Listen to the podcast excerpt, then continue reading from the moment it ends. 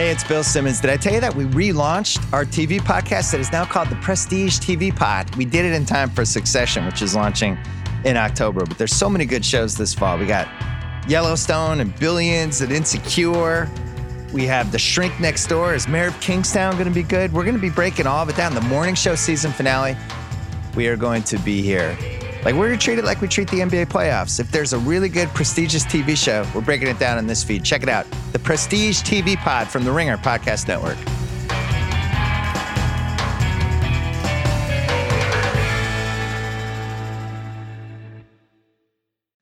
It's New York, New York, presented by FanDuel. The second half of the NBA season is here, and you can bet on the action with an assist from FanDuel, America's number one sports book. Right now, you can check out the new and improved Parlay Hub. Filter by odds, sport, and bet type to easily find the most popular parlays and same game parlays all on one page. Plus, start betting on the Explore page and the Pulse and Bet Live same game parlays for every NBA game. So download the app today and bet with FanDuel, official partner of the NBA. The Ringer is committed to responsible gaming. Please visit theringer.com slash RG to learn more about the resources and helplines available and listen to the end of the episode for additional details. Must be 21 plus and present in select states. Gambling problem, call 1-800-GAMBLER or visit theringer.com slash RG. This episode is brought to you by Maybelline New York. Get ready to bring the heat with Maybelline's newest lip plumping gloss, Lifter Plump. Fair warning though, it's hot. Like, literally. It's formulated with chili peppers to bring a heated sensation and an instant plumping effect that lasts. Available in eight sizzling shades like Blush Blaze, Hot Honey, and more. Buy Lifter Plump now on Amazon and use the code 10PLUMP to get 10% off for a limited time. Tap the banner to learn more.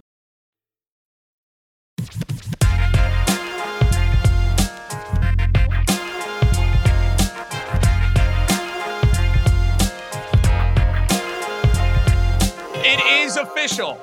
Joe Judge is out as New York Giants head coach. And let me just give you a little disclaimer about what I had going on over the last hour. Not that anybody cares, but you know what? I think it's worthwhile in this breaking news era that we live in. I'm doing all sorts of on call type stuff for SNY. Uh, I told him I would do it. I'm more than happy to do it. Great. I after yesterday, I didn't think he was getting fired. I thought it was a wait. You know, I'm almost saying, yeah, they don't need me. What the hell are we doing? I, I, go on a Peloton. I'm 20 minutes into my Peloton. I got my producers calling me like crazy. My phone is blowing up a mile a minute. And I'm like, what the hell is going on here? I should have known. I should have known right then and there the Giants were making a change. And hallelujah. Let's give the Giants credit where credit is due. Give them credit. They got it right. They needed to go and wipe the slate clean.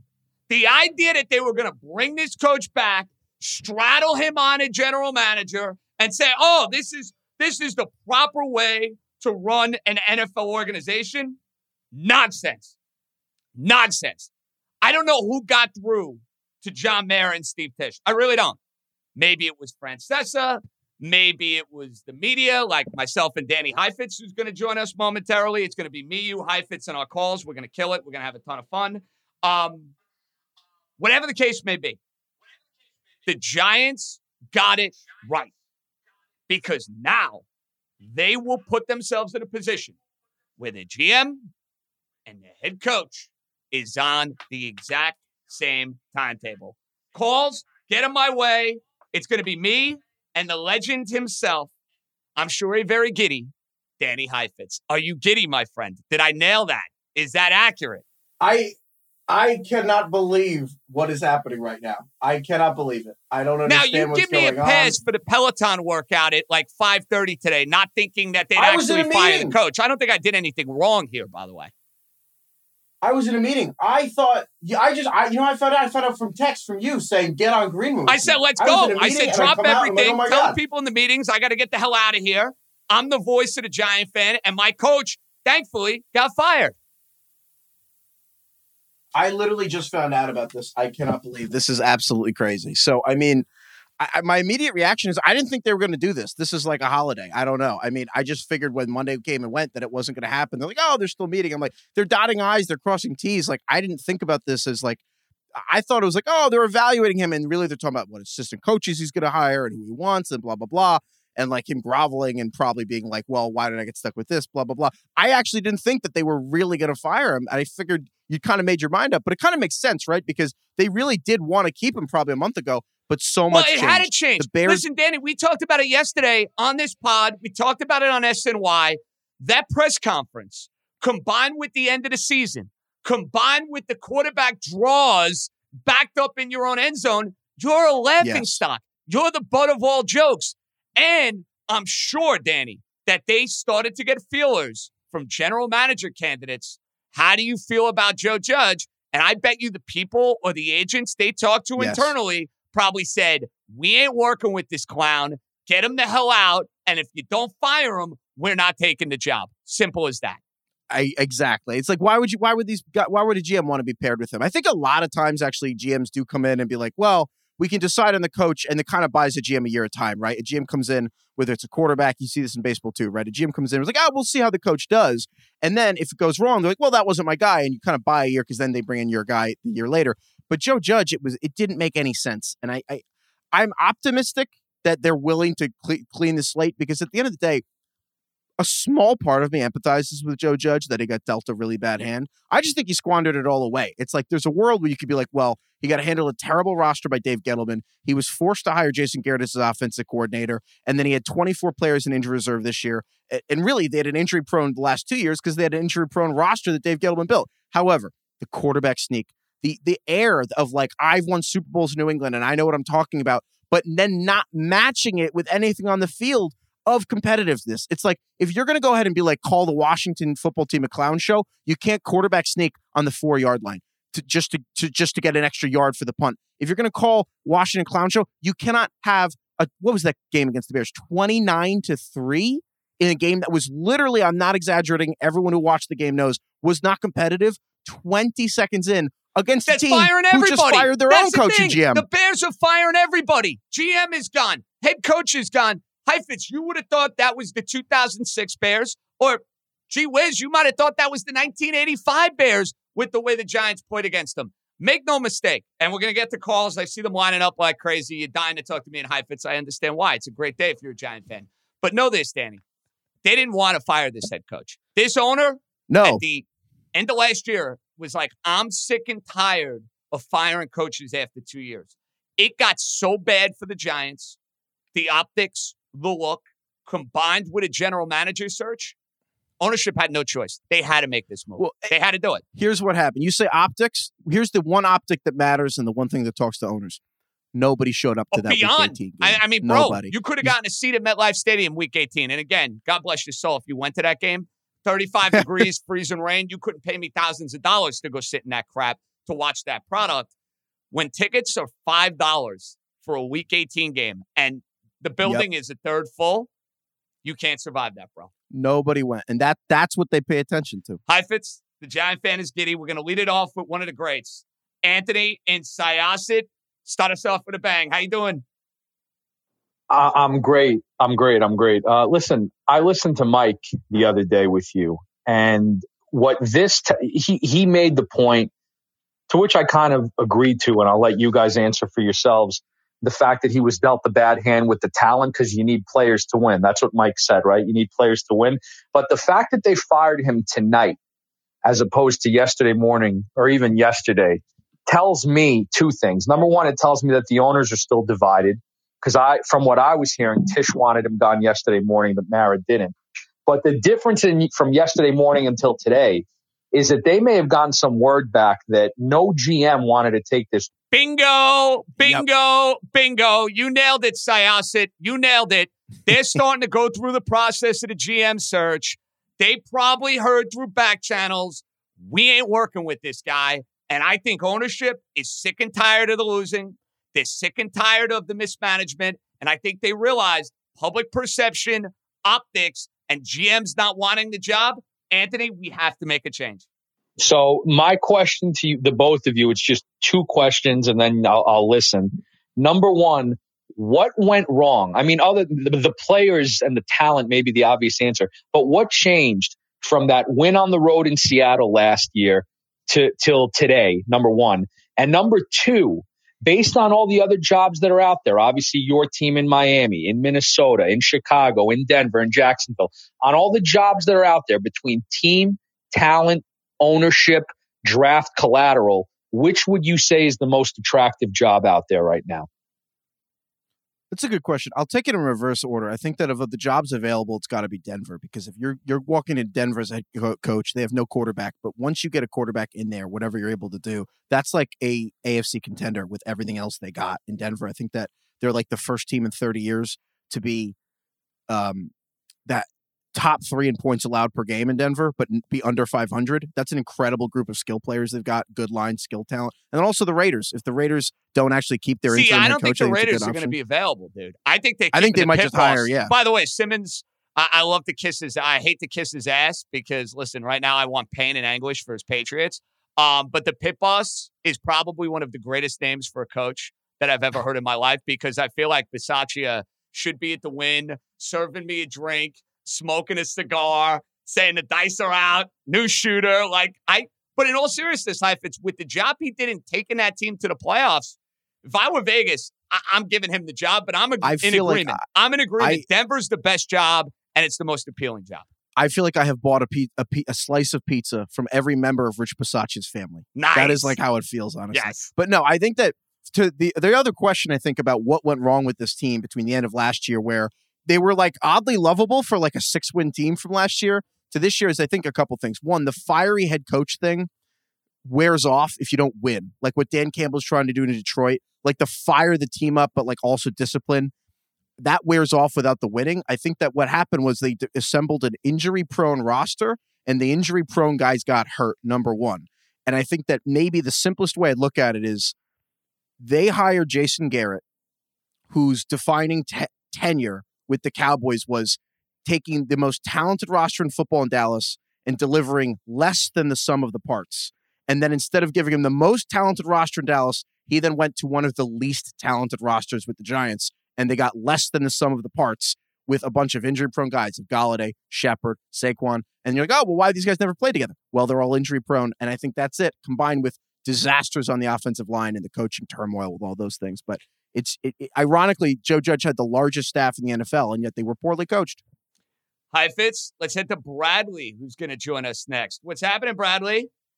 JJ, J- Danny, really good to talk to you guys again. John, the last time we talked, I was battling COVID. Now, today, I'm happy, healthy, and glad to be alive. And today just adds to the happiness. I mean, this was a move that just had to happen. And last night when I read the report that uh, Kevin Abrams was no longer going to be considered a candidate for the GM spot, I officially knew uh, uh, Joe Judge's days were officially going to be. Wow. See, give you credit, Bradley. I did not feel that way.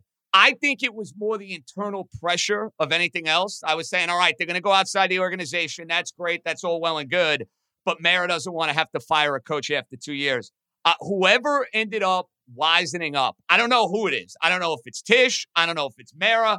I don't know if it's public perception. Whatever the hell it is, Bradley, this was the right thing to do for the franchise. Absolutely. I mean, this this had to happen. I mean, and it's not even just you know the 11 minute rant that he went on after the game against Chicago. You're talking about six straight games where they got blown out in by double digits and just just struggling to even uh, you know score 10 points a game at least. And you just kept and that and the two back to back quarterback scenes against the watch against uh, the Washington team. It, it, just felt like that was the, officially the nail in the coffin for Joe Judge. Um, and I'm just looking forward to the future, man. I mean, I, I don't know who they're to hire. I do like Joe Shine uh, right now, who they're to interview tomorrow, uh, tomorrow for the GM spot. But right now, I'm just in a happier mood that I've been in all season long. I just can't wait for what the future brings uh, for the Giants. Yeah, I think Brad makes a good w- point about the word embarrassing. I think that you can never underrate how much people in the public eye, professional athletes, the last almost more than winning, the quiet goal that a lot of them have is they never ever want to be embarrassed. Don't get embarrassed. from ownership exactly. on down, the embarrassment of the last three or four weeks accelerated all the feelings they had about Joe Judge, from ownership to players to every everyone soured on everything about this team in the last few weeks. Um, we're going to hit a name Brian Flores a lot. And you texted me this yesterday. He is a local guy. He has a winning track record as a head coach. But Heifetz, I'm going to caution all the Giant fans right now. And it has nothing to do with Flo, who I love and I'd run through a brick wall for. And I was a big fan of his coaching style with Miami. I am not thinking about any head coaches until I figure out who my general manager is going to be. And I think if they go in the direction of hiring Shane, Shane, how do we say his name in Buffalo? I don't even know. I butcher it. I, honestly, I don't know either. Shown, uh, I, Sean, Shane, whatever the hell it is, we'll figure it out. I'm going to butcher it a zillion times. If he ends up getting the job, Heifetz, I think Brian Daboll becomes the front runner. That's my personal take. I think that those are the kind of things that come in package deals, right? The Niners, the Niners did this with Kyle Shanahan and John Lynch, right? They gave them both matching six-year deals, and they actually, it was actually kind of an arranged marriage. They didn't necessarily go to the Niners and be like, "We want each other," but ideally, you do want a vision, right? You do want a package deal of someone who have to share the same vision and those kinds of things. Obviously, it's unique at the same time. You want to be qualified, but ideally, yeah, you want guys on the same page. I will say, I do want Brian Flores. I am certainly rooting for the Flores to have a candidate that he has in mind to come in together. Because here's the deal with Flores. I mean, you saw this too. What I can't believe about Brian Flores is that Dolphins team two years ago. Brian Flores was handed basically an expansion team for that Dolphins team. Worse 2019. roster than what the Giants will have going into Way worse. 2022. Way, way worse. worse. It was Way it was an expansion team. They were actually the point by point differential. They actually got blown out in the September, worse than any other franchise I expansion mean, they were team losing like ever 50 had. to 10 every game. Every Yeah, game was- they were losing 50 to 10. like and the they won five out of Texans. remaining nine games, including sending New England home in week 17 when they needed it for a bye. They finished five and four, even though they set what was then the record for players used in a season. Think about that. An expansion team, and then they're five and four to finish the year. That's what Joe Judge has talked about, but has not been able to deliver. Turning chicken shit into chicken salad. See, So I want Flores. I understand that. I wonder though, the Giants' bad taste with Judge, does that come into play knowing that Flores has the same ties to the New England Patriots? I'm not saying it's right. I'm not saying it's justified, but I'm trying to put myself in the shoes of ownership. I do think that is something they will talk about, Heifetz. I don't think there's any question. I think that's a good question. I think that my response is that yes, if he was a coordinator. I think the answer is that Flores actually had a track record of turning an expansion team to a five and four stretch and then two winning back to back winning right years after. with questionable my answer. offensive play. But I'm telling you, with Flores too, you got to answer this question if I'm giving you the job.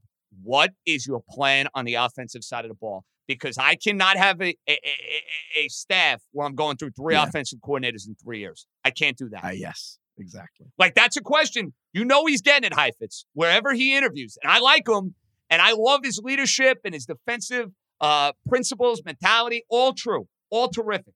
You got to answer to me if you're Brian Flores. What's going on on offense? All right, let's head to Morris. He's up next. Big Mo. No. JJ, what's going on? Mo, we living, baby. We living. How you doing? I'm telling you, I've been, I've never been happier. I just landed in beautiful Costa Rica today. How about that? I mean, my goodness, Morris. You already- Costa Rica. You beat us to the beautiful weather, vacation. Not dealing with this New York crap, and your coach gets fired. That's a beautiful thing, my friend. It's literally one of the better days in the past four months. Literally insane getting this news about Joe Judge, but I'm more concerned right now. Like you, you hit the nail on the head with the GM. It's more about the GM right now because he's going to be leading everything else from here on out. It's not going to be the head coach and it shouldn't be the head coach anymore. No question. And before I start thinking about, before I start fantasizing about Morris, who my head coach of the franchise is going to be, I want to nail down this GM hire. I want to get somebody who's well respected. I want to get somebody from an organization that, you know, has a clue and has a legitimate plan. And Heifetz, I think once the Giants iron that out, the focus with the head coach will become that much clearer, as they like to say.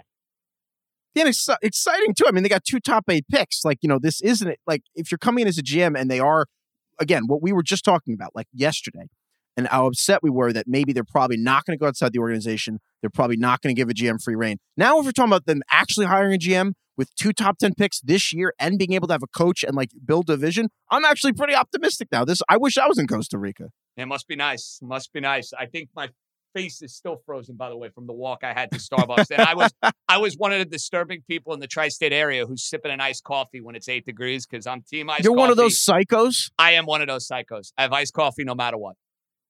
What is wrong with you? It, it tastes good. Starbucks does it right. you don't mess with a good thing, bro. That's what I learned. You don't mess with a good thing. Let's head to the great Andrew in Bay Ridge, Brooklyn. What's up, Andrew? If it ain't broke, don't freaking fix it, John. Give me an iced coffee every day of the week. I don't. Yeah, that's my boy. That's what's up. Yeah, yeah, yeah. I love it. I love it.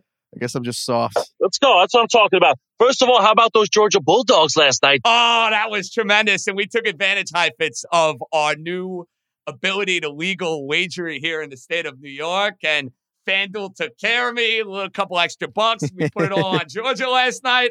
And we're living good, Danny Heifetz and Andrew. We're living good. Oh my God. John Flores, you're a Miami fan. Maybe you can answer this for me. What the hell was wrong with Flores? I mean, he his performance was good. The numbers, the winning was good. He turned that thing around before he got there. Miami was a freaking shithole. Um, I had a major issue with the firing. Listen, I, I want to make this perfectly clear to everybody out there. I wanted Brian Flores to remain as Miami Dolphins head coach. I was absolutely shocked that he was fired on Monday. And I talked to some people around the league who maybe didn't feel that way, people in Miami who didn't feel that way. I felt that way. I was shocked. Now, a couple of things I want to address that's getting out there, and I have a couple of people who have verified this, who I trust, who are well connected to the situation. This idea that Brian Flores had no say when it comes to roster personnel, Heifetz, is utter nonsense. That's something that I do want to clear up. Brian Flores, 1000% had say within the roster. Did he like the quarterback? No. He was down on the quarterback. He shit talked the quarterback. The quarterback deserved to be bashed. But there was a report that came out yesterday with the national media. Oh, he wanted Herbert. He didn't want Tua. Revisionist history. Don't buy that for a minute. But buy the fact that the guy can coach, the guy can win. And if he ends up being the coach, Danny, of you your New York Giants, you have every reason to be giddy, my man. Every I'll take reason. it. I'll be yeah. I, I'll, anyone, anyone, but Flores in particular. Daboll would be great too. I, I'm telling you. Giants coach, John, he's from New York. He's a New York guy. I mean, he's proven he could be a head coach already. And the Giants can't keep swinging and missing with these freaking coaches. I mean, you talk about Macadoodle Doo, the freaking crappy guy from Minnesota, and now with this Joe Judge, get the hell out of here. You know, you got to hit on the coach now. Enough of this bullshit. I mean, how many times, how many games have they won in the last four years? Forget about making the playoffs. We know they haven't done that in fucking almost 10 years. Make the playoff. Score more than 10 points. How about that? Well, I mean, what a concept, right? Running offense. Uh, Andrew, love you, buddy. Appreciate the call. Love the idea the Giants actually, Heifetz, having a philosophy where they're going to be in the 21st century as far as scouting and drafting and running a franchise the way you should in 2022.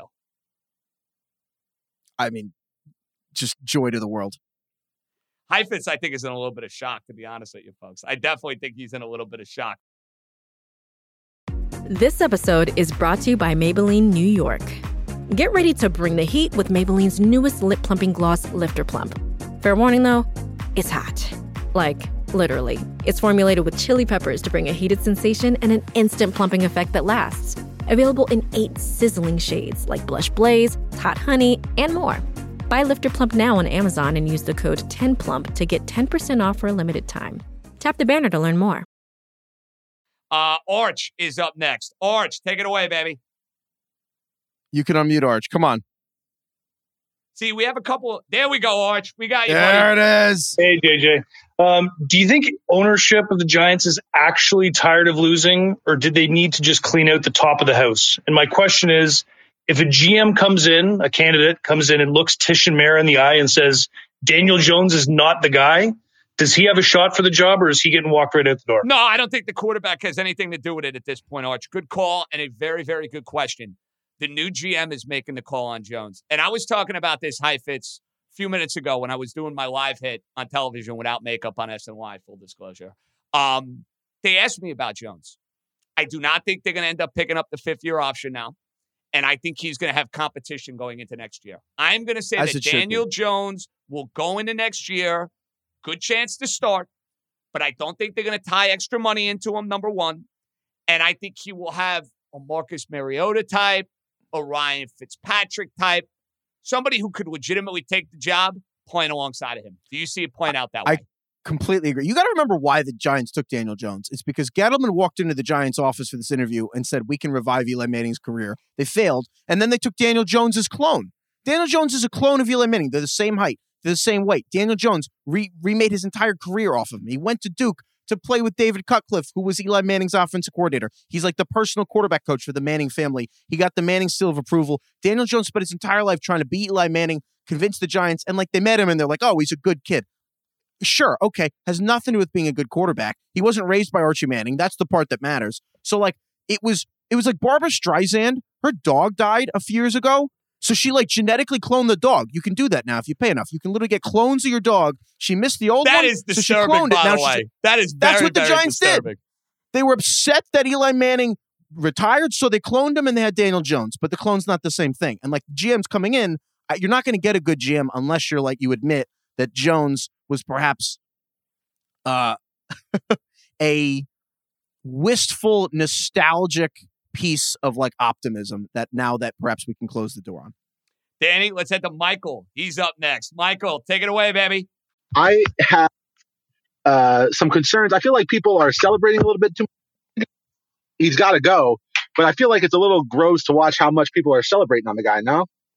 Mike, listen, listen. The Giants have been through nine years of embarrassing football.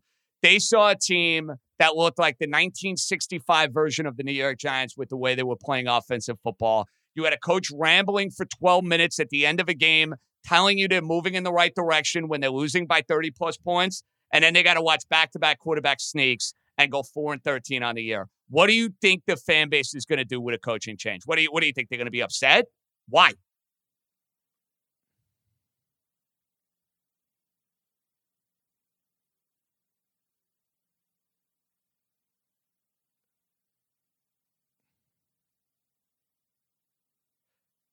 Yeah, you want to move past it. Listen, I understand that. That's all well and good. And listen, I, I don't think Giant fans are in the position, Mike, appreciate the call, where they're like, oh, we want to keep doing this every two years, three years. We want to be in this cycle.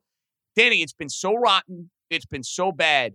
I think what Giant fans are celebrating is the idea that they can get it right now. They can finally build this organization the way it needs to be built, and they're not delusional in their way of thinking. I, I get I get what he's saying about like, oh, guy got fired today. His family, people are getting fired. It's tough for families. I get that. Have you ever seen Mad Men? Like that's what the money's for. Joe Judge made like five million dollars a The year. NFL. And Listen, that's life in the of- NFL. And also, Sorry, Joe I hate Judge's cold job and is cold-hearted. That's life in the NFL. You know how many players Joe Judge has to cut 40 players every single training camp because that's what's best for the organization.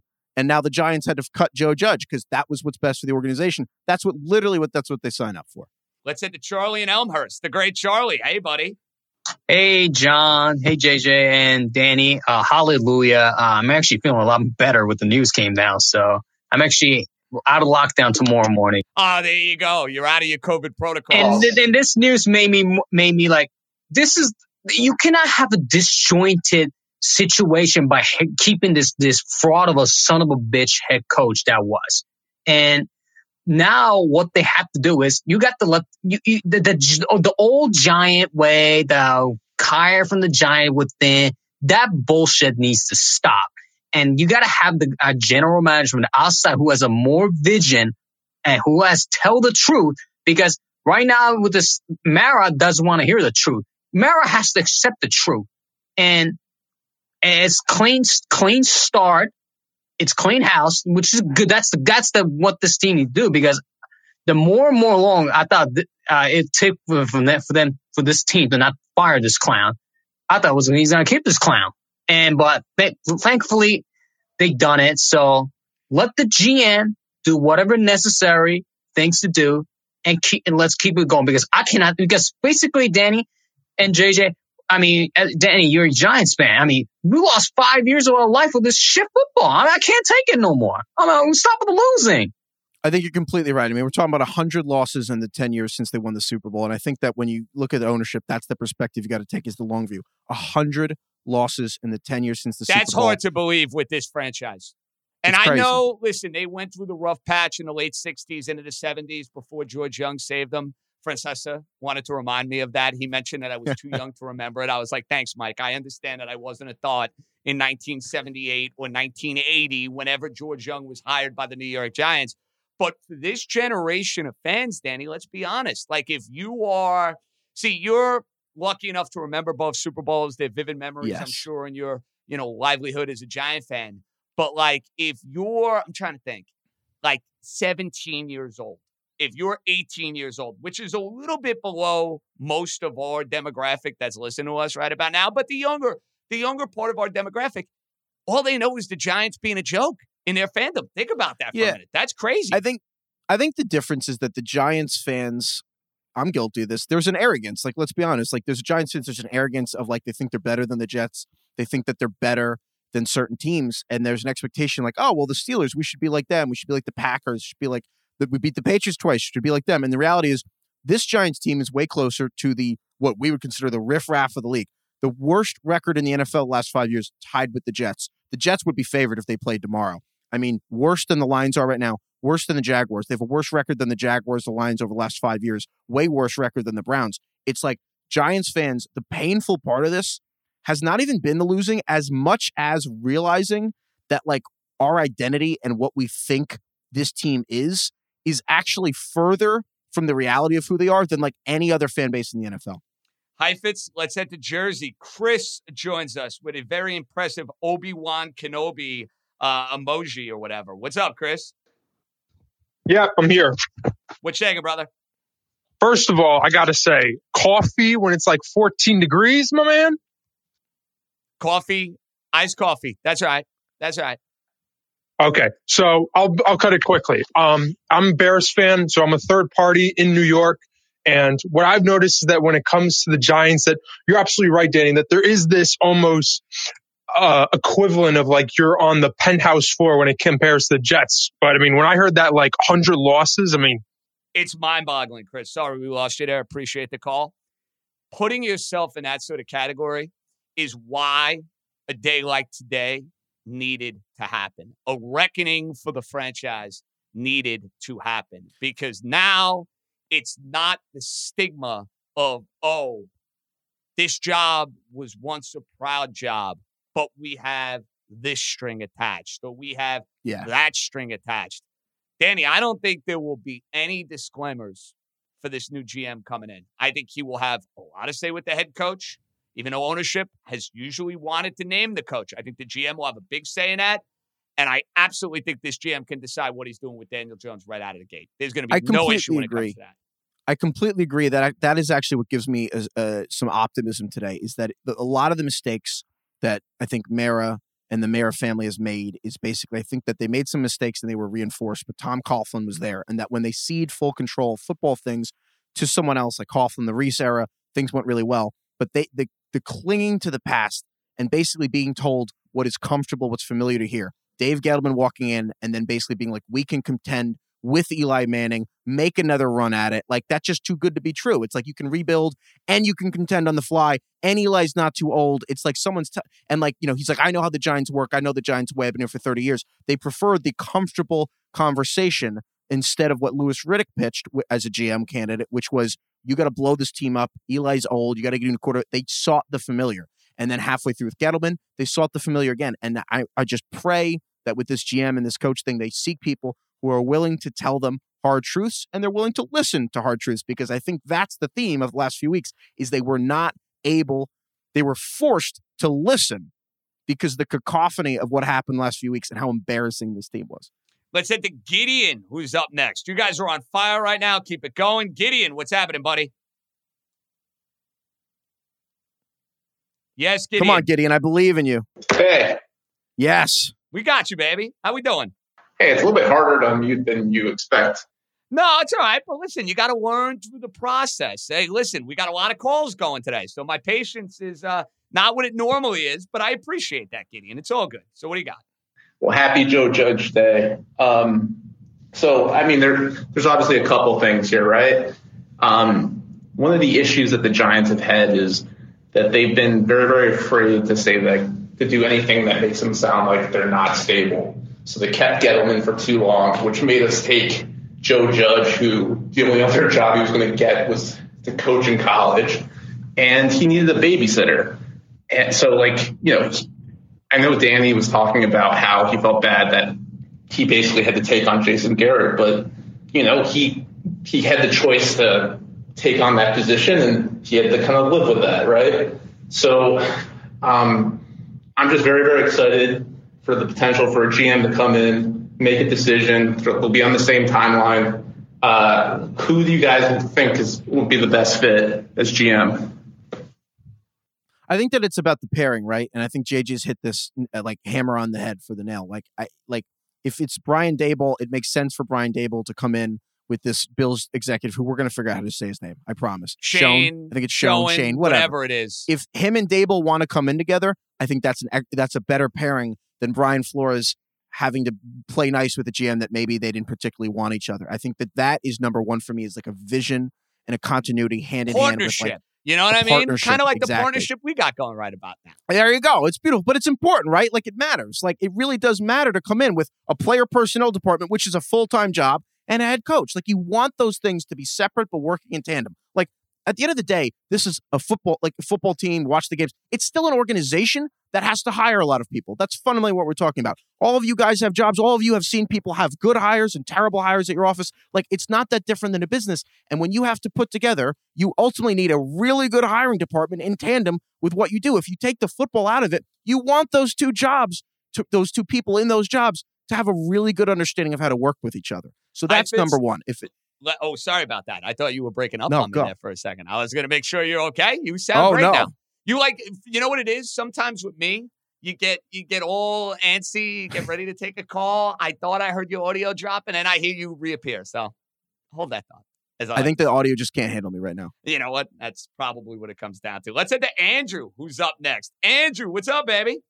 Good sirs, let me just give a round of applause to the work that you're doing. wow, look at this. I never I never cow. got a round of applause in my life for anything that I've guy done. brought his so own sound that. drops. That's that's how we spread love the Brooklyn way. But in terms of Joe Judge, the message get the fuck out. Indeed, Ari Gold. Joe Judge had to go. And as someone who is a fan of the New York paper planes, I hate the New York Jets, but they are just an embarrassment with that. The fact that the Giants are more embarrassing than the New York paper planes at the moment, it just says to the state of what the Giants is the second worst era in Giants history following that era in the 70s and 80s that we were definitely not born or even thought of being born on this whole earth with that. And gentlemen, I just feel that the pressure in regards to general managers, whether Phil Schoen of the Bills or any other general manager wanting to come to this, to the team, to the organization, they are not going to have what Joe Judge is the coach. And the audacity of Joe Judge to somehow think that he was going to have input for the next general manager and for that next role. Only have one more sound effect for that one. That, That is blasphemous. Indeed, Stephen A. Gentlemen, I appreciate you. Andrew, my goodness, talk That was about some legendary. high quality sound effects right there. Was That's one hell of a soundboard, Heifetz. I He's need that right, though. Ari Gold. I need that Ari Gold sound effect basically when I'm shooing people out of my office, which is never, by the way. But Lloyd.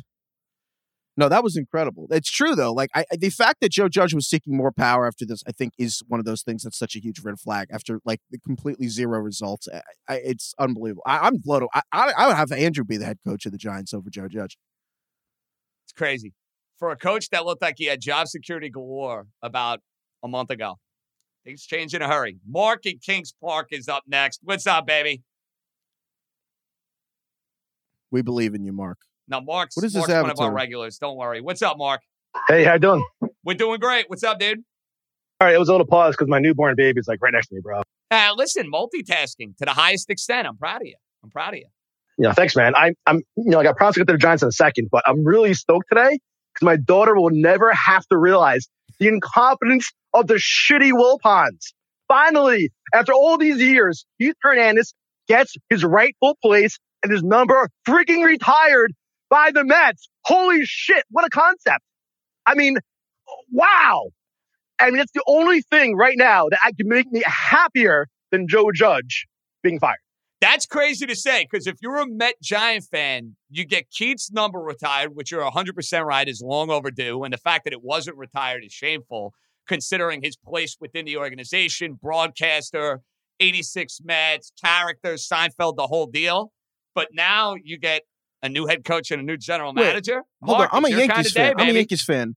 Why was, was is there some backstory missing? Why was Keith Hernandez's number not retired by the Mets? How has that not happened yet? suck because they're they're awful because because they were abysmal and my my my This is like newborn mind-blowing. daughter's never going to have to even realize or know how bad the Wilpons suck.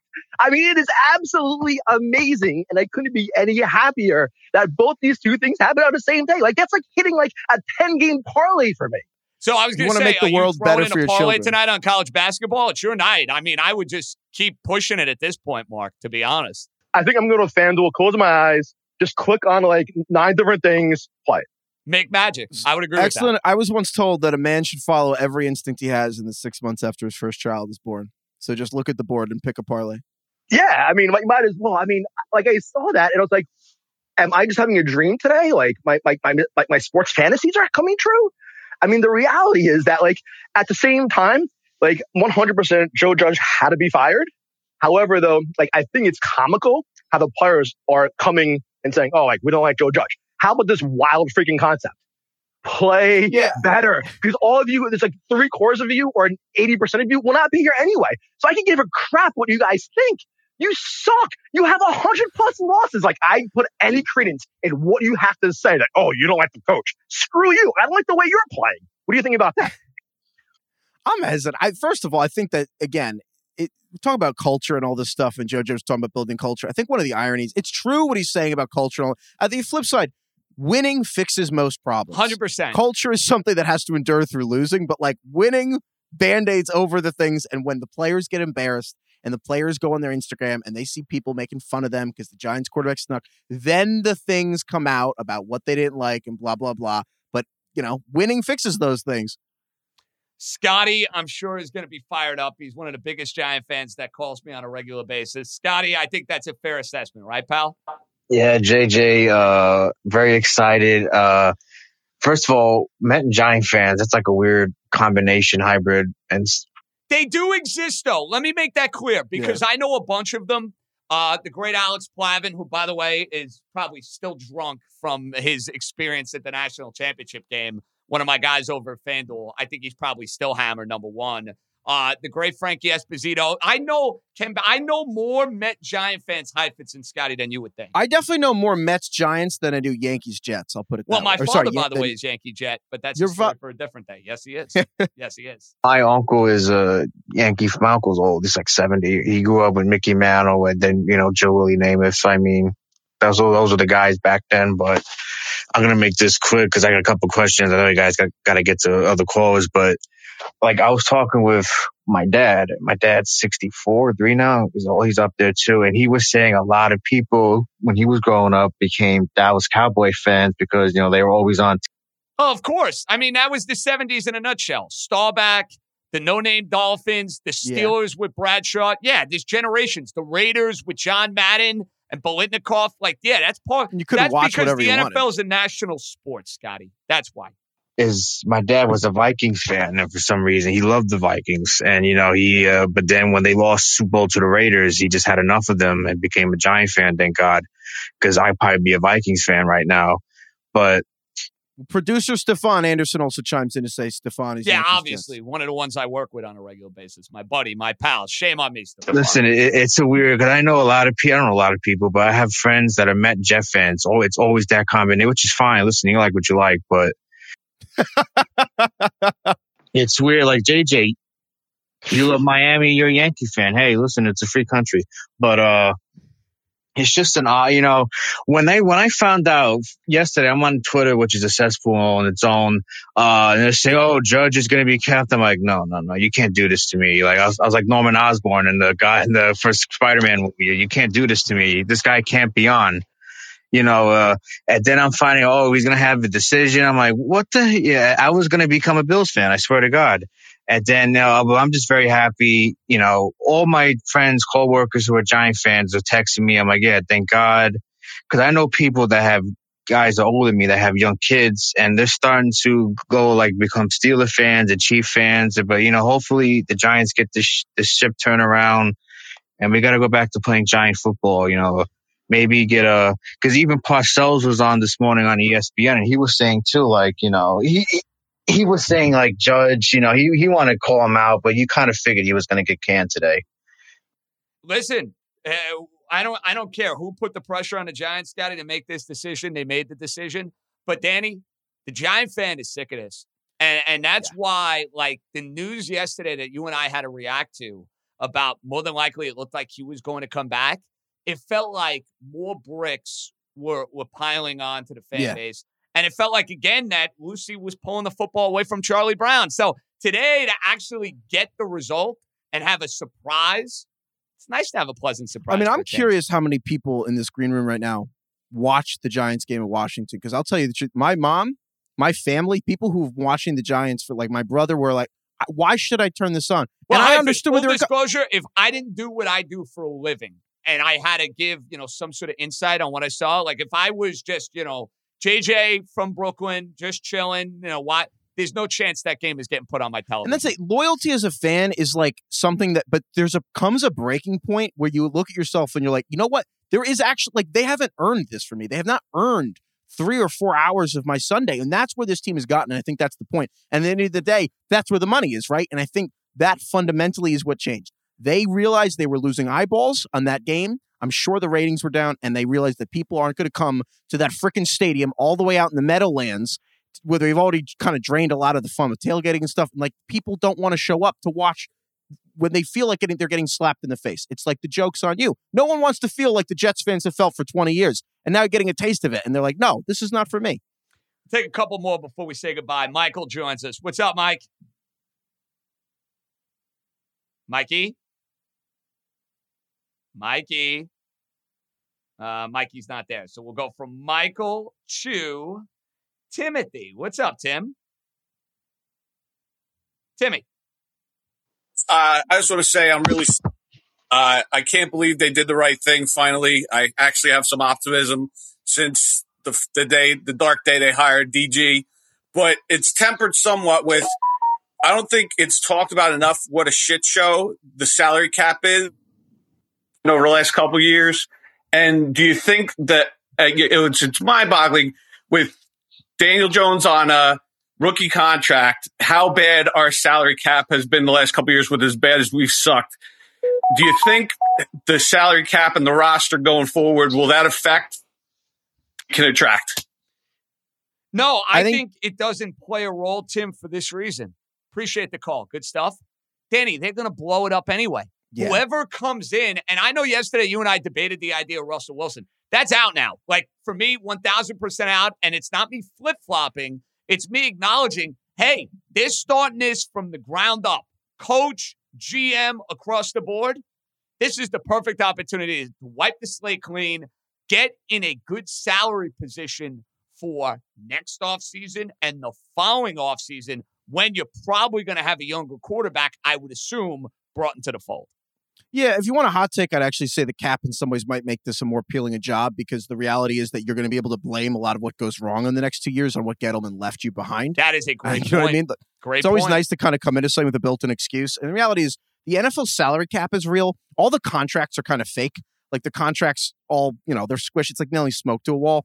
The reality is you can clean up any cap situation in two seasons, anything. It's not like the NBA. None of the contracts are guaranteed. Nothing after like year three, year four is actually like an actual contract. They're basically like guaranteed for a, year or two, and then everything's at will. They just don't call it that. So I'm not worried about the cap because what are we going to do? Who do you have to do? Bring back Evan Engram? Who are you afraid of leaving on this team? Like, we're not worried about really any of these players getting away because we can't afford them. There aren't that many good players left on the team. And the ones that are going to go, like Saquon, I think will be a very reasonable salary next year. And then we're going to let him go anyway. So, hopefully. So, I just think that when you look at this, I think that there are certain solid pieces Gettleman's added, but for the most part, the cap stuff kind of takes care of itself.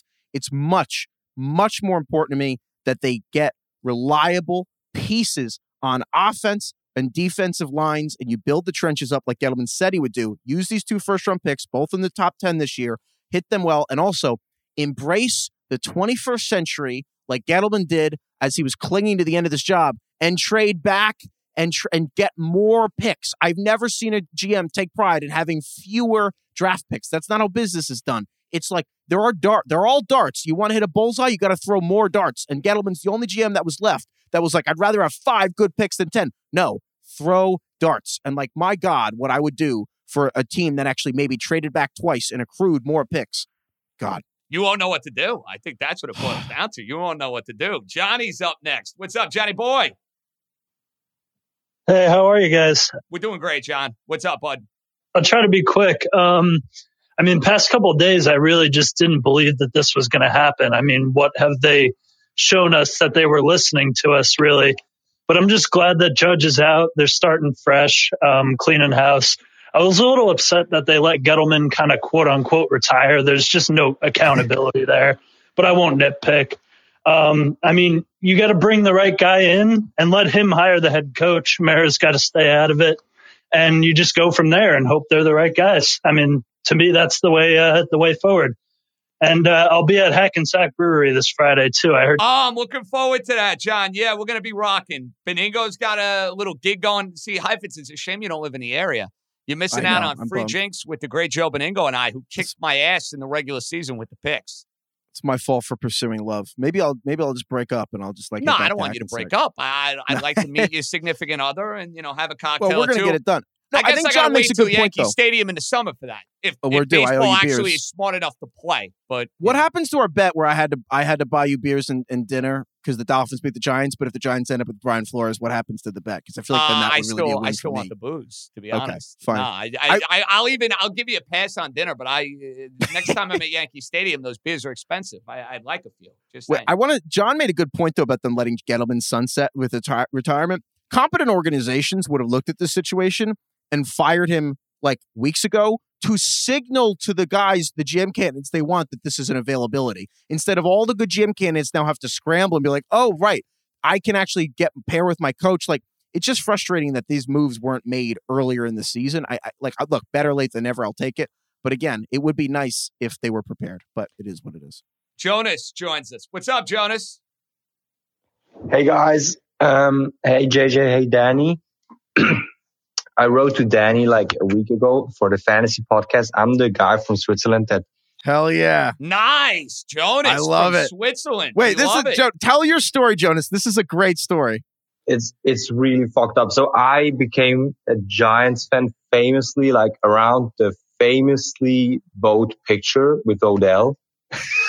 so I was like 16 then and I I liked Odell. I didn't grow up with football. I had to pick a team. So I picked the Giants. They have been shit and it got worse every year.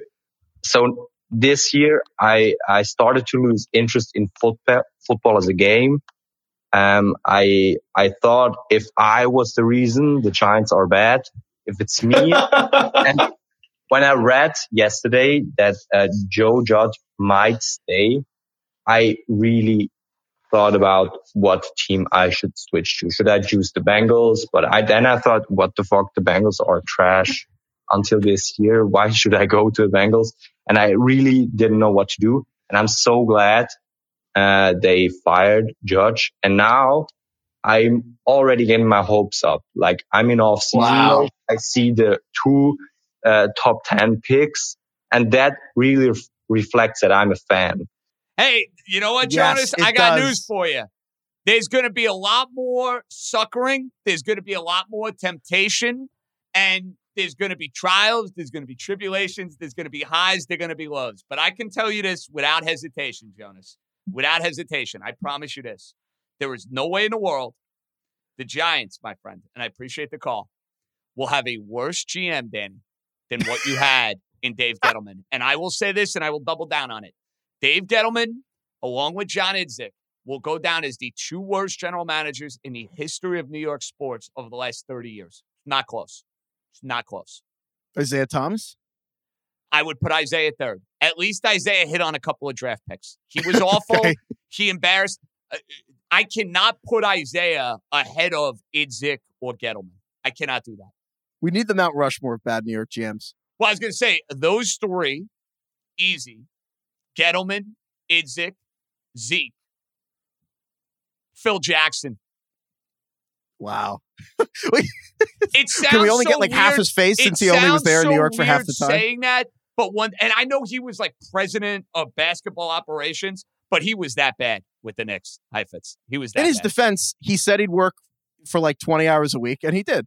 He stole money. Listen, if I could steal money, I would steal money too. But he embarrassed the franchise. We're going to take two more and say goodbye.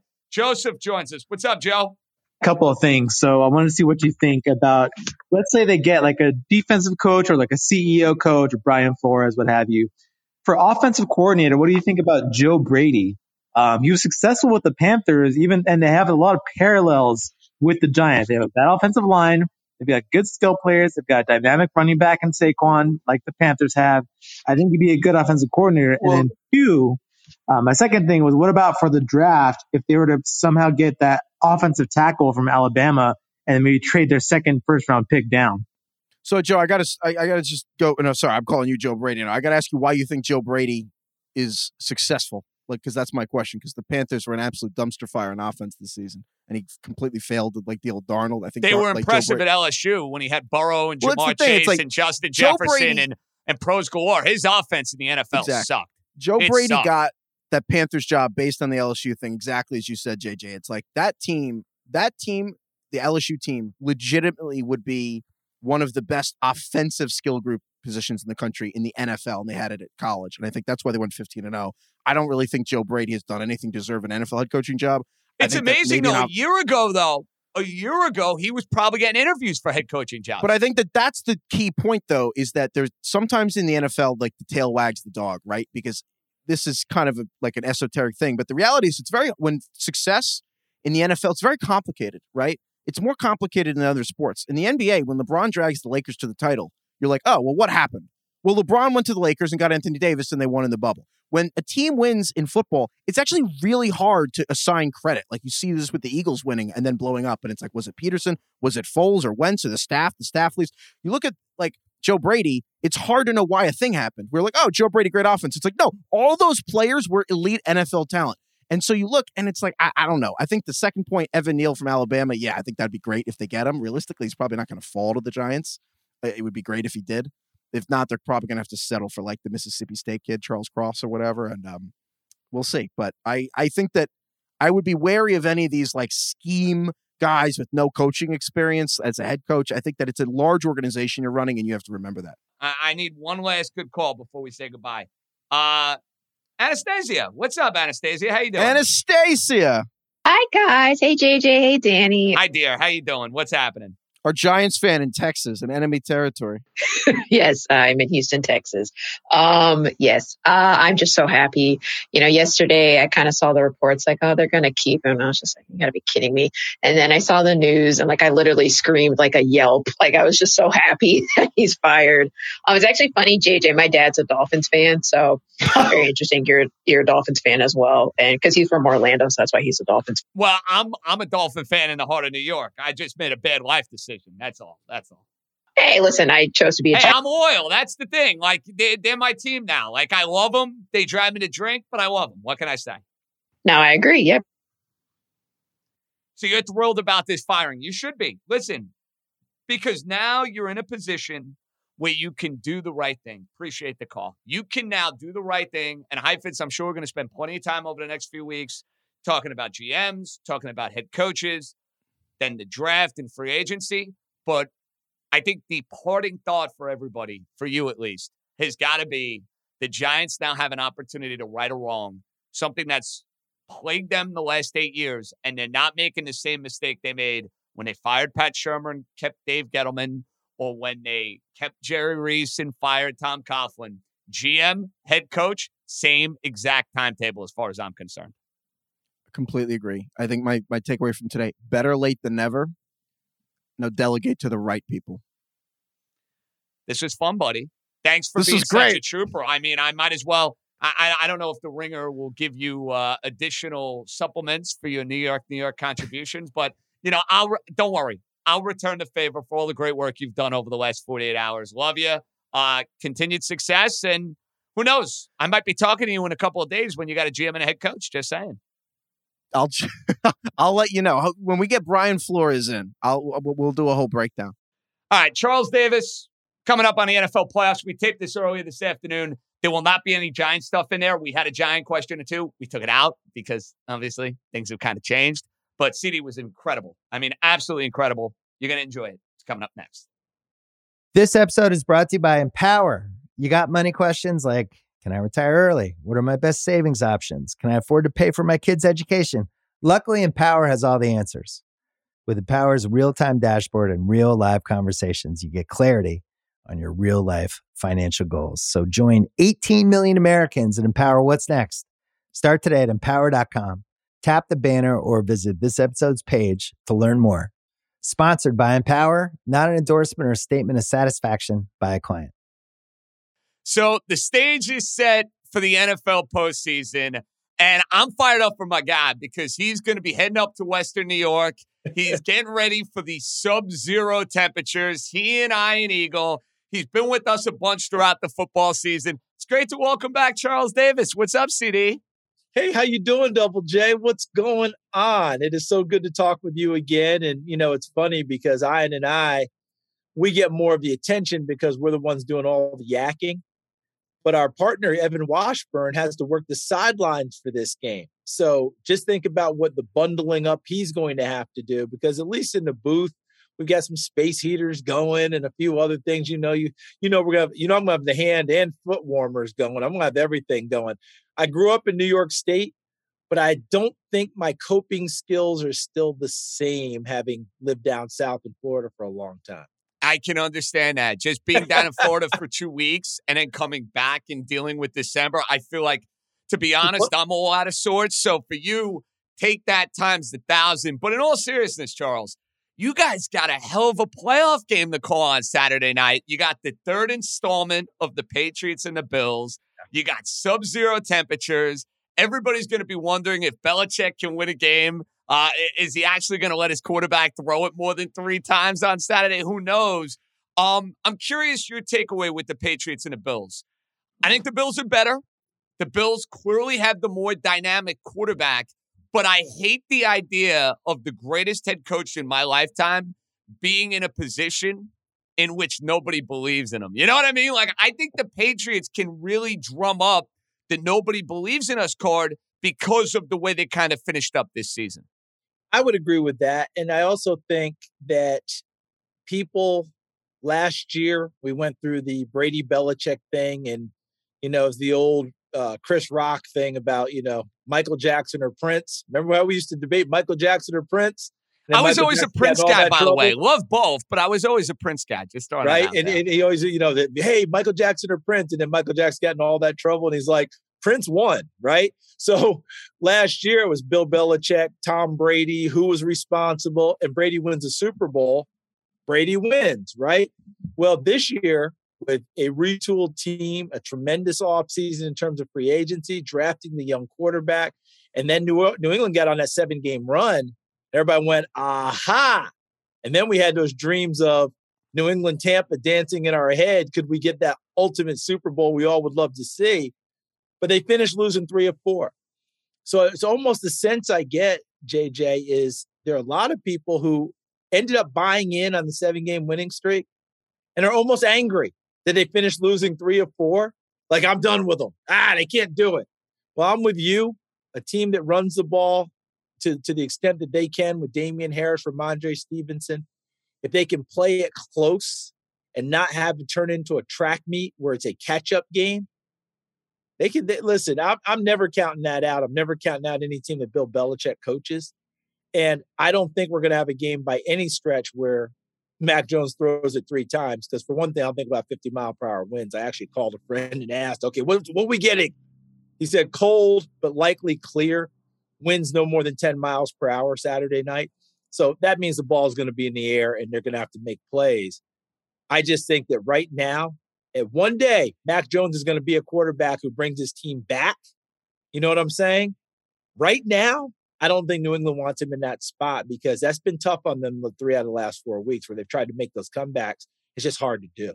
And I guess my fear for the Patriots in this game is you called the game a couple weeks ago at Foxborough. Yeah, we Josh had Allen probably had one of the signature games of his NFL mm-hmm. career. He was the best player on the field. The Patriot defense had absolutely no answer for him. And if we get that version of Allen, I can't see New England winning the game. The issue is, Charles, we've seen the last couple weeks. I mean, I watched the Jet game last week. That's a game Buffalo desperately needed to win, and they're fooling around for two and a half, three quarters. You fool around and let the New England Patriots hang around. That's where things could get dicey from a Buffalo perspective. So if I'm the if I'm the Bills, I'm looking to lay the gauntlet. I'm looking to lay the hammer and put New England in that spot. Hey, you're down double digits. All right, young Mac Jones, go and win the game because that's when you're going to be in really, really good shape.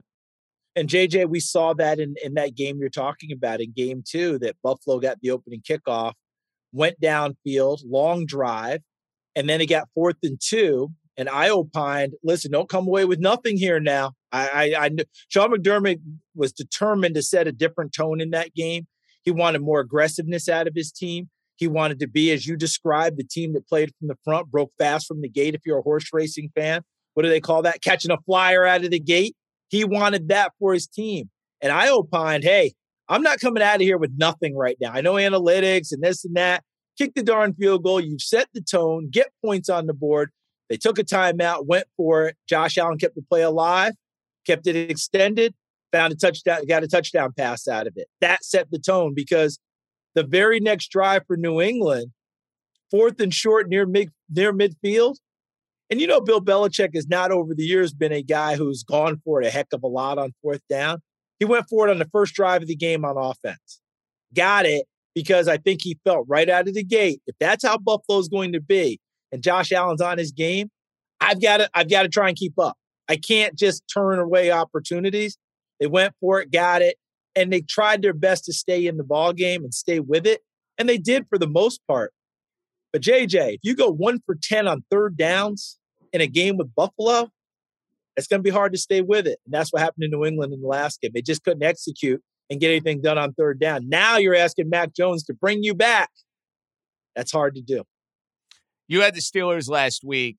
That was a fun game. I mean, the CBS powers that be hooked you up, Charles Davis, because week 18, you're trying to figure out where you're going to go. You How got the Steelers and the Ravens, everything on the line because of what went down in Jacksonville. Because that was the caveat. I even had Ian on last week, and I was like, you know, you have maybe the swan song for Ben Roethlisberger. How do you handle that broadcast? And Ian's look, listen, you know, this is still a game that has significance, that has meaning. I don't want it to be a love fest for three hours. So right about that because there was a lot on the line. I'm shocked this Steeler team made the playoffs because they've had games this year where it's like this team, Ben Hall of Famer, but he doesn't have the same juice, doesn't have the same look that he had five or six years ago. And they returned to the scene of the crime this week. They played in Kansas City, and that game was over immediately, Charles. I had full disclosure, I had the Steelers plus points. Opening drive, I watched that game. I said, Yeah, this was a donation. I just flushed this money away. What needs to be different for Pittsburgh Sunday night against the best team in the AFC to make this a game? What do the Steelers need to do? we could go into all the normal cliches, JJ. I mean, it's real simple, isn't it? Got to take care of the football. Ball security is big. You got to be able to run the football, control the clock, and keep Patrick Mahomes on the bench. I could go through all those. Here's what I think the real crux of the matter is Ben and the Steelers have accomplished more than expected down the stretch by finding their way into the playoffs. I'm not saying they're going in and rolling over. That's not Mike Tomlin. That's not Ben Roethlisberger. That's not the Steelers. But in many ways, Charles, it's house money for them. If you really think about it, I think it's house money for the Steelers. And, and that's kind of where I'm going with it. They will never be the team that just goes, okay, we made it, we're good. That's not who they are. That's not the culture. That's not the Steelers. They're going to go in there to win the football game. Every game they play, that's what they're about. But let's be honest about it. You think Ben won't be loose in this game? You think that the rest of the Steelers won't be loose? You think Mike Tomlin might take a few extra chances in this game? Why not? Okay. What we had in our game, I'll give you a quick one. And, and, and what you described with Ian tells you why he's our quarterback, right? Because he made sure we all understood hey, guys, we're not doing just a swan song here. You do realize, yes, it's the NFL. Do we think that Indianapolis will lose to Jacksonville despite the fact they'd lost five in a row in Jacksonville and six when you count the game in London? No, none of us thought that. But it's the NFL. It could happen. So we got to prepare like this game has something on the line. And yes, we'll give Ben the kiss he deserves, but we're going to call this ball game. He was spot on as usual, right? So I talked to some officials after the game. You love this one, JJ, because oftentimes we're on flights out. There'll be at least one, maybe two officials on your flight. And they get on and they pull their laptop out and they're immediately watching the game. They're grading themselves, the whole deal. I talked to them before I got on the plane individually. To a person, individually, they all told me that when everyone went in at halftime and found out the score of Jacksonville, Indianapolis, the officials looked at each other and said, "Oh boy, second half, Yeah. now." We're Because under the scrutiny, really we're under the microscope. Oh yeah. Listen, not that Baltimore and Pittsburgh weren't smacking each other to begin with. This Baltimore Pittsburgh, okay? If nothing's on the line, that'll happen. But now the stakes really went up. Oh, we got a chance. And they said the second half intensity, that felt old school in that one. So I just think that for Pittsburgh, they're not going to just do caution to the winds. But I do think there's going to be a looseness to them. Ben's had his coronation at home, right? He had the kiss off on the road where he beat Baltimore, which means more to him than almost almost a Super Bowl. And now they just get to go out and play. And could you imagine if they look up at halftime and it's a ball game and Kansas City gets a little tight? Man, if they get it into the third quarter and Kansas City gets tighter, going, didn't we just blow these guys out? That's what they're looking to see and see if it happens. And I do think that they'll go in with that approach. They go to win, but at the same time, will there be a little extra looseness? I think that there will be. Okay, I think we'll probably agree. Kansas City, team to beat in the AFC. Their defense peaked in the second half of the year. They came on strong. I give you the rest of the AFC. If there's going to be a team, CD, that's going to knock off the Chiefs, who you taking? Oh boy. Let's see. They open with Pittsburgh. We have who else is? We got We could have Buffalo KC next We week. Bu- we got Buffalo. If Buffalo. Takes care of business, we have that game in the divisional. You're always terrified with Buffalo. You have to be because Josh Allen at the top of his game. And by the way, the defense doesn't get its due. Okay. Buffalo's the only team in the league that's top five in offense and defense. Both of them. Okay. So they're not getting their due right now. That's one. And Derrick Henry back with Tennessee. That's my choice, CD. That's my. Cho- I might be invested. Full disclosure in the Titans getting a home field. I think they'll get a favorable second round matchup, and if they have Henry back, that's the most dynamic running back in the league. They will win. CD, they were winning games and blitzing teams without Derrick Henry, for goodness sakes. and without a lot of other people too.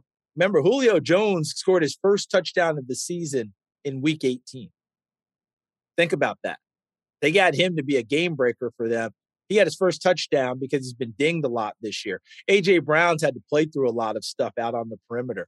They were running the football effectively with D'Onta Foreman as their lead runner during the time Derrick Henry wasn't there.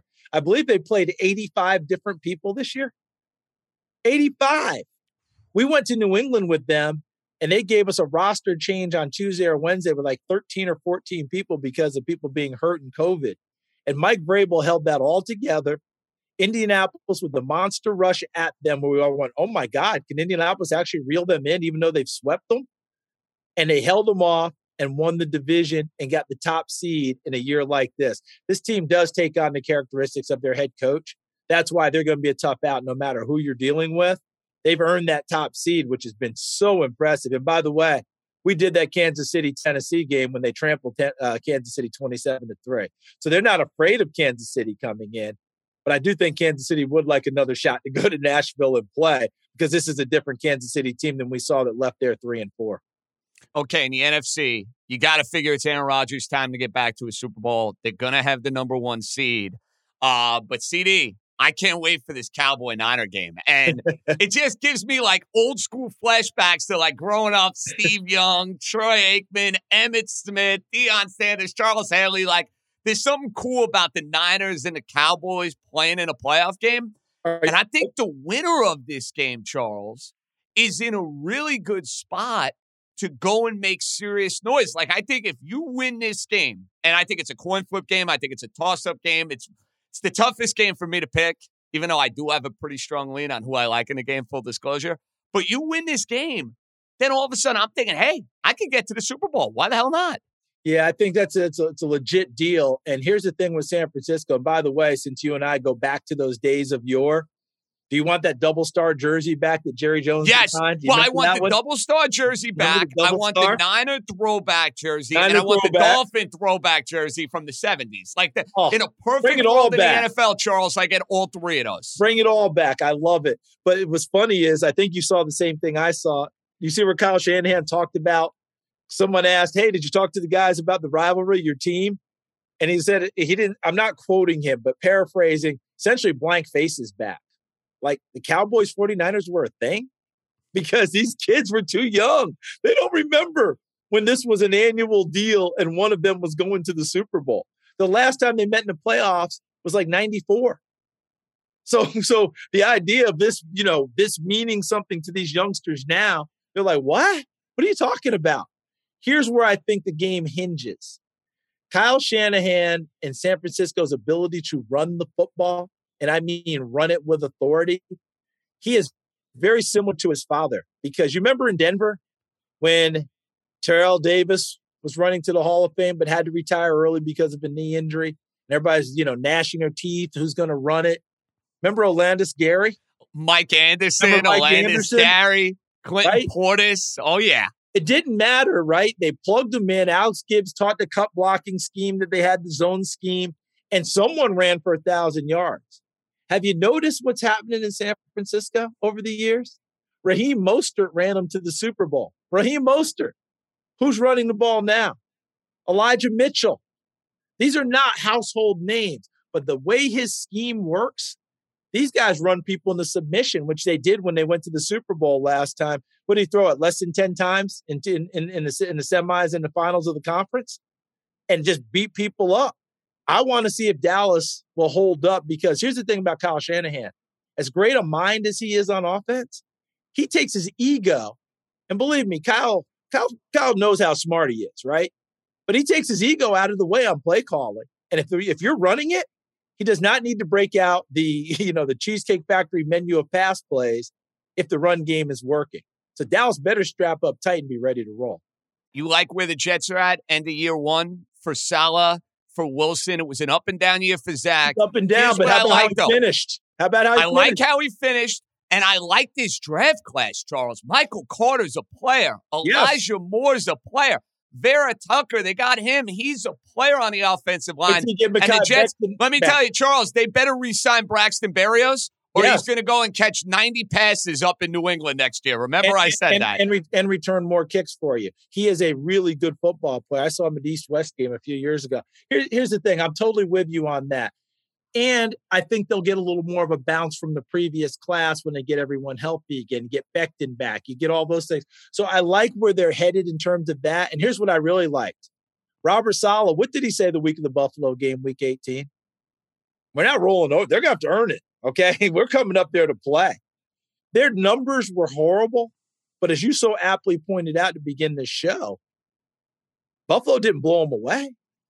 And I that was mean- a game Buffalo needed. That was not Buffalo Buffalo, had to feed up. No, they needed that game to have a home game this week. And they sacked the Jets nine times. They held them to 53 yards, and it still took them into the third quarter before they broke them. So I like where Robert Saleh is headed with all that. I like how the team responds for him. And Zach Wilson, by the way, I just read that this morning about 4:30 this morning. I'm doing some notes. Zach Wilson, I think Aaron Rodgers. I think this is right. The only two in the last five games, no picks. After a lot of bad picks earlier in the year. So, But- but how about- agency year? Two what I picks in the I first call- round. This is where you got to build, though, Charles. I'm not saying playoffs for the No. Jets next year, but you got to be far more competitive than four wins But next the but the idea that he didn't throw him down the stretch is what I call the artificial intelligence of these guys. I used to say about Drew Brees that he's AI, meaning everything that he does, you know, artificial intelligence is whatever you do, you come back and do it better the next time because you learn how to do it. Be more efficient, right? You morph into this, you morph into that. You take the input, you do all that. I feel like that's what we're getting with Zach Wilson. That you that he's taking in all these things, learning what stuff he'd screwed up on, and he's coming out a better version every time he takes a snap. That's what I saw down the stretch with him. Were you shocked, like I was Monday morning, Brian Flores let go by the Miami Dolphins? Shocked would be probably too strong. No, it probably isn't too strong. Yeah, I was, and here's why. When they were one in seven, I thought they were in major jeopardy. Okay. Stephen Ross wanting to win. This felt like almost like was it Leon Hess? I'm getting too old. I want to win games. Unfortunately, went to Richie Kotite. They didn't work out so well, right? Because he fired Pete Carroll. But I was really worried at that point. But the way that they finished, I had a lot of people, oh my God. Yeah, they won seven in a row, but who did they beat? I said, hold up a second. It's the When NFL. You, when you're whoever one- you beat, seven in a row is seven in a row. And when you're one in seven, it doesn't matter. Down there, Charles, with all the temptation, the beach Come every on. day, it's very easy for a team to basically say, you know what, at one and seven and eight our year, things aren't going They right. rolled- they could have rolled it. I'm ready for next year. I'm ready for the beach. I don't understand. I'd like to know a little bit more because Mr. Ross, in his statement, did say something about communication lacking, continuity lacking, all those things. Was he talking about the fact that there have been four different offensive coordinators? Was it the two D coordinators? Was it other position coaches? Was it communication between him and the head coach? I don't know. Chris Grier stayed as the GM.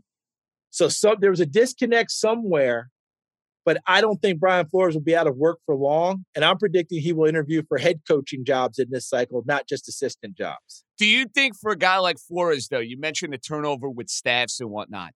To me, it was all- he's well respected. He obviously did a good job winning Yes. football games.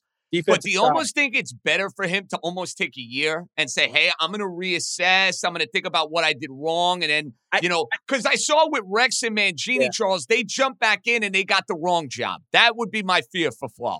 I understand that absolutely, and and having the right job is a big deal. But for Brian Flores, I feel like he has tracked well towards the full measure of being a head coach in his three years. And I don't think he needs a year off to do any more. He just needs another program to continue that evolution. To me, it's been on the offensive side because I don't know what's going on that you would have four offensive coordinators in three years. That's the part he's got to get solved.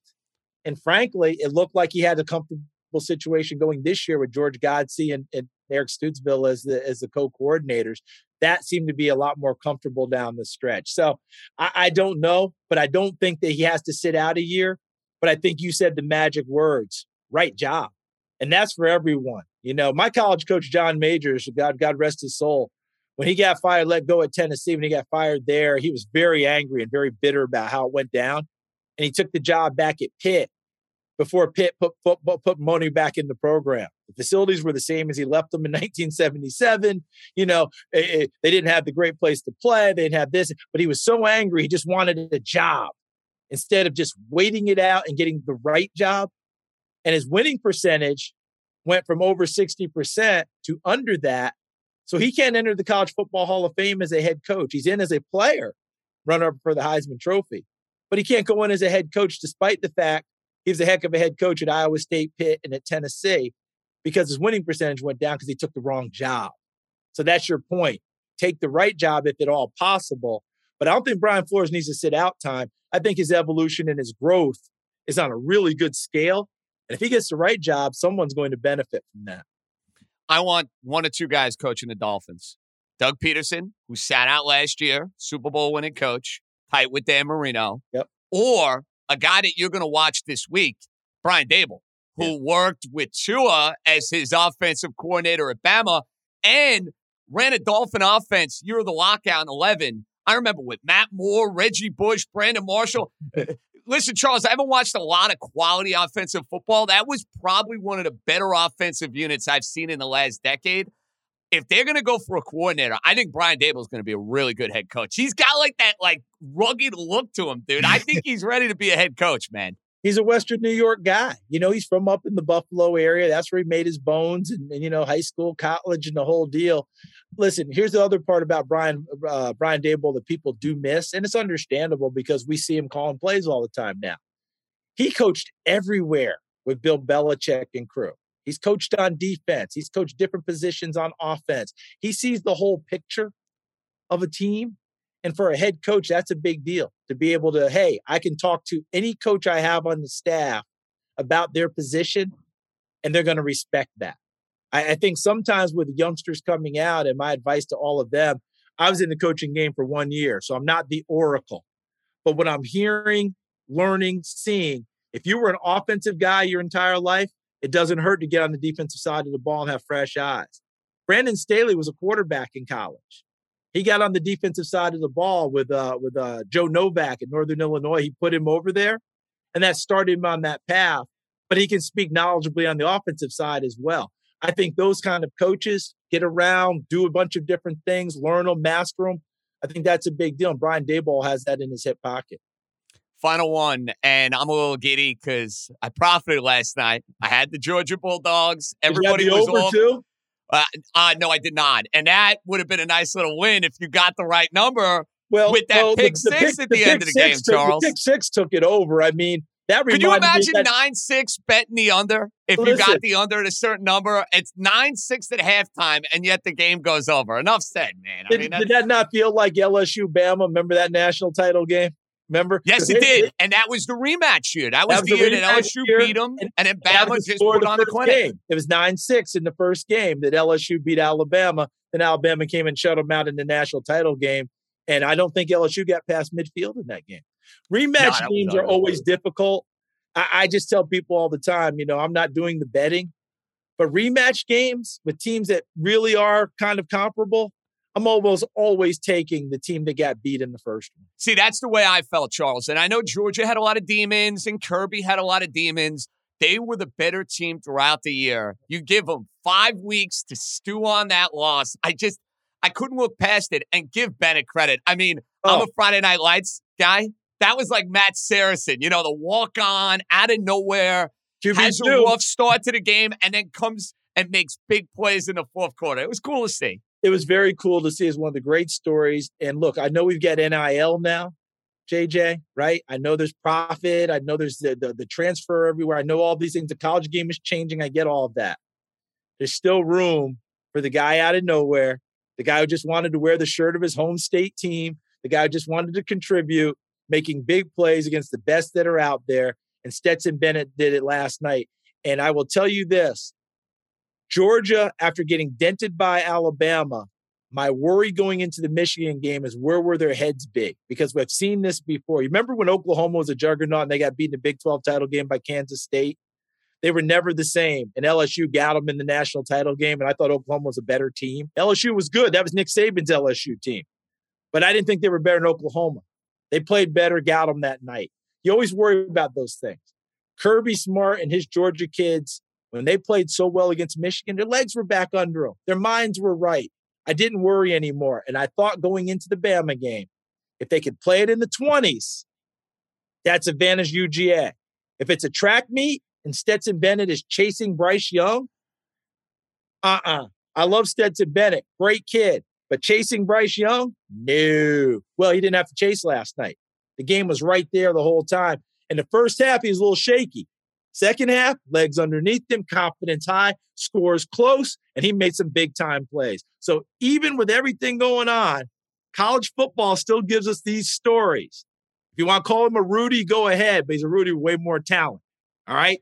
Terrific story. And last thing, JJ, never forget this, and it'll be true as long as the game of football is played. Coaches may think they choose their quarterback, but if coaches are smart, they let their team choose their starting quarterback. Meaning, how do we respond to his direction? Do we play well for him? Does the ball get moved? Do we block a little extra harder? That Georgia team picked Stetson Bennett as their quarterback.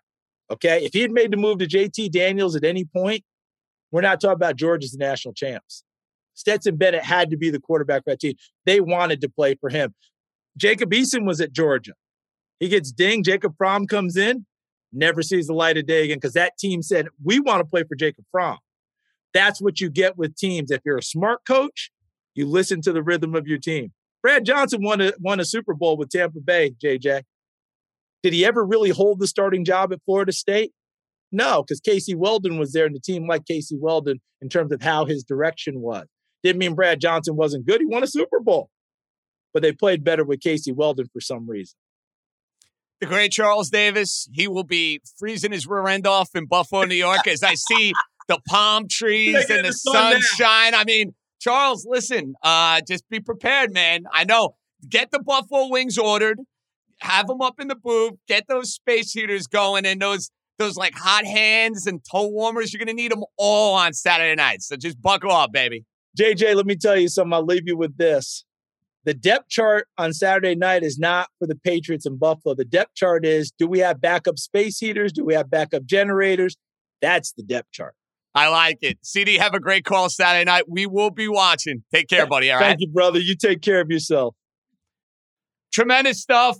So fired up for Saturday, Sunday, Monday. Three games, uh, three slates of games. I mean, the the NFL's doing it right. I think splitting it up Saturday, Sunday, Monday. All right, no voicemails because we covered all your calls in the green room, but we still have trivia, and we got to say goodbye with our pal Jeff Money. That's still to come. This episode is brought to you by Hotels.com. If you're busy like me and you're trying to catch your kids' games, it's important to have somewhere where you can go to find a good hotel. We're all over the place. Sometimes, you know, we're in Florida, we'll be in New York, we want to take the wife on a quick vacation and get away. Whether you're looking for a relaxing getaway or heading out of town to see the playoffs, Hotels.com app has a perfect hotel for every trip. Compare up to five hotels side by side so you can see prices, amenities, and star ratings without having to switch back and forth between options. So start planning your next getaway and find your perfect somewhere in the Hotels.com app today. Even though it's got a different feel today's show because of all the judge craziness, and now that he's out as head coach, we didn't do voicemails. We took care of that. We'll do voicemails on Thursday, I promise. We do have Trivia Tuesday voicemails. Time to redeem myself. Terrible performance to kick off 2022. All right, let's see what we got. JJ, Larry in Florida. A little trivia action tonight. Okay, the first one is in the last three full baseball seasons, 2018, 2019, 2021, there's only five guys that have hit at least 30 homers in all three of them years. Who are they? The second one is this year Cooper Kupp caught 100 passes in his first 12 games. There's four other guys in a season that caught 100 passes in their first 12 games. Who are they? I'm out. All right, I'm going to start first with the baseball question. Five guys, 30 home runs in 2018, 2019, and 2021. I feel pretty decent about this. That doesn't mean I'm going to have great results. All right, let's see where this goes. All right, the first guy right out of the gate, our favorite son, Aaron Judge. Wow. Do you know, the injuries must have gotten away probably in the 2019 season. Because 2018, he definitely had over 30. 2021, he definitely had over 30. Aaron Judge, not the correct answer. Mm. Okay, then. All right, my next guess Marcus Semien.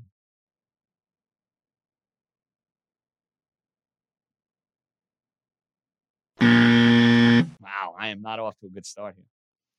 Not off to a good start. You would think it'd be easy. You think it'd be easy. I got all baseball at my disposal and I'm just shooting blanks. It's not Trout. Trout missed way too much time this year, so we're ruling him out. 18, 19, 21. 30 home runs in all three of those years. Hmm. All right, Larry, because you asked this question, Jose Ramirez. My goodness, I am stinking up the joint. All right, let's get back to basics. Can I get an answer right, for goodness sakes? Freddie Freeman. I stink. Holy moly, I stink. Feel like I'm throwing out like every power hitter known to man. I can't get one right. JJ, do you want a hint? No, not right now. Let me get one right, and then I'll get a couple of hints. All right. 18, 19, 21. Acuna didn't get there because he got hurt. Ozzie Albies. Man, this is this is embarrassing. I'm guessing one more, Stefan, and then I do want a hint because this this is actually worse than my tight end performance from last week. Because I have all baseball at my disposal and I can't give you a damn power hitter with 30 home runs. Jesus. Hmm. Nelson Cruz. Finally. At least I was able to get one without a hint. Was able to get one, but I got to get four more. Nelson Cruz is the correct answer. Good. It's not Alonso because he didn't play in 18. His rookie year was in 2019. Bryce Harper's got to be a dude. Two down, three to go. All right. See, I didn't even need the hints. I just had to, I just had to work out a little rage and a little anger, and then maybe I'd have a better performance. Okay. Two down, three to go. 30 home runs, 18, 19, 2021 season. Kris Bryant. Uh, back to the buzzer. 18, 19, 21. All right, I'm taking one more guess and then I'm going in the variety of hints just because I got to move on to the next question. It's funny, like go through these American League teams, these National League teams, you start thinking about dudes. It's an excellent question. Excellent, excellent, excellent question. Also, doesn't help that I'm not in baseball mode right about now. I know I'm making excuses, but I'm allowed to make excuses. It happens. Funny, like going through rosters, you're thinking about who had 30 home runs, who could who, who could it be? Ba ba ba. All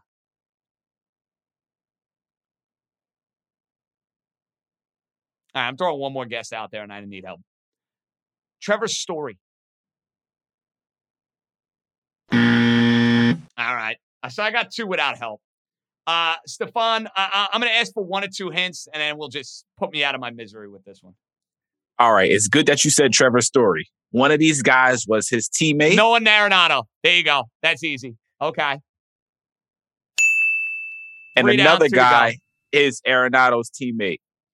Oh, I missed another guy who was obvious. Paul Goldschmidt. Okay, so we need we need one more, correct? One more. That was a good hint because that hint actually gave me two answers. That was like a two for one in many ways. 30 home runs, 18 season, 19 season, 2021 season. Now, I was going to say Bellinger, but he was so bad last year. I don't think he got to 30 home runs. I don't think he got to 30 home runs. Stanton is a no because he missed way too much time in the 19 season. It's not anybody on Tampa. It's not anybody on. Actually, no, Devers didn't get there in 18. Devers didn't hit 30 home runs in 18. My last guess, Stefan, then you're going to give me the answer. Is it Mookie Betts? No, I see. I wasn't confident about that one. Uh, who the hell was the last guy? Julio Suarez. Oh, I would have. I would have never got that in Cincinnati. I would have. That's that's good job, but I would never got Suarez with the Reds because I I, I wouldn't have pinned him as a guy that had 18, uh, 30 home runs in 2018. So Larry, job well done. I got one more to answer. Cooper Kupp, hundred plus receptions in his first 12 games. I don't know how many other guys Larry said, to be perfectly honest with you, but I'm going to just throw a couple of guesses out there. I, and I feel like this is not going to go well because I'm. It's four, like, Che. It's four. Four. All right, so it's four guys. Um, Antonio Brown. No. Okay. So you got to think passing. You got to think passing era. I mean, I might as well throw the greatest receiver out there to ever do it. Uh, Jerry Rice. It's not Jerry Rice. I mean, my goodness. My goodness. Wes Welker. Okay. See, I'm thinking reception guys now. All right, I got Wes. So that's one down, and I need three more. Okay. One down, three to go.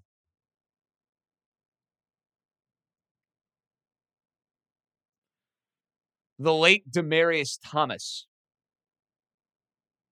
See, I was thinking about those Denver teams. That's what I was thinking. You know, I'm trying to think of the the great quarterback receiver pairing duo, whatever you want to call it, in the offenses that would, you know, profile that sort of player. Um, Terrell Owens.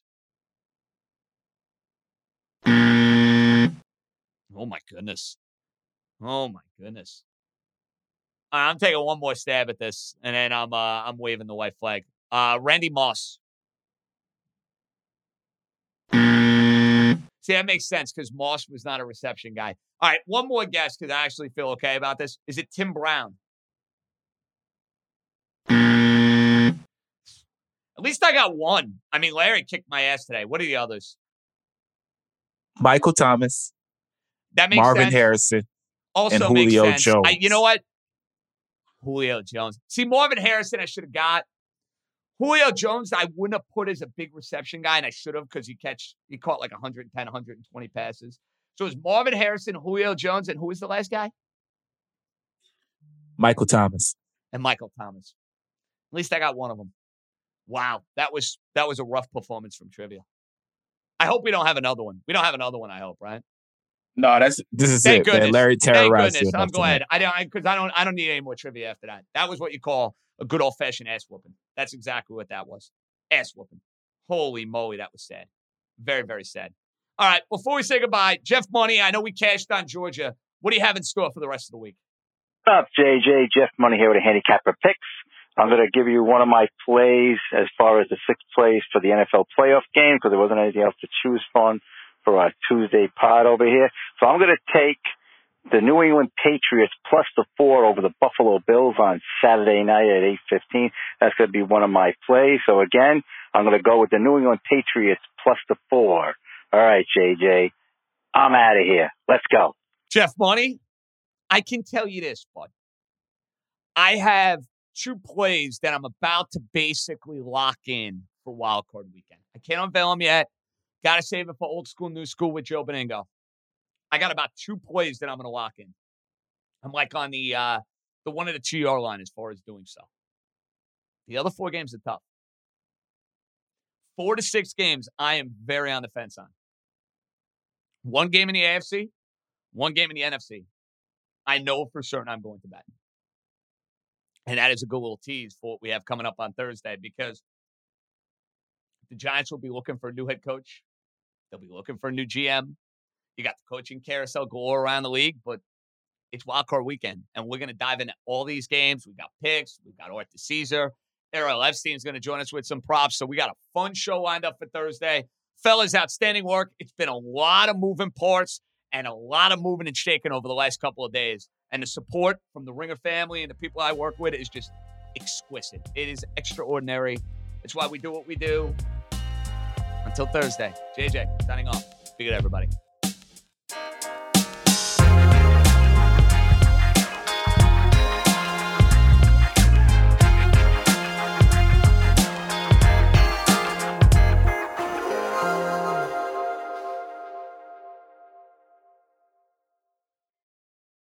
This episode is brought to you by Maybelline New York.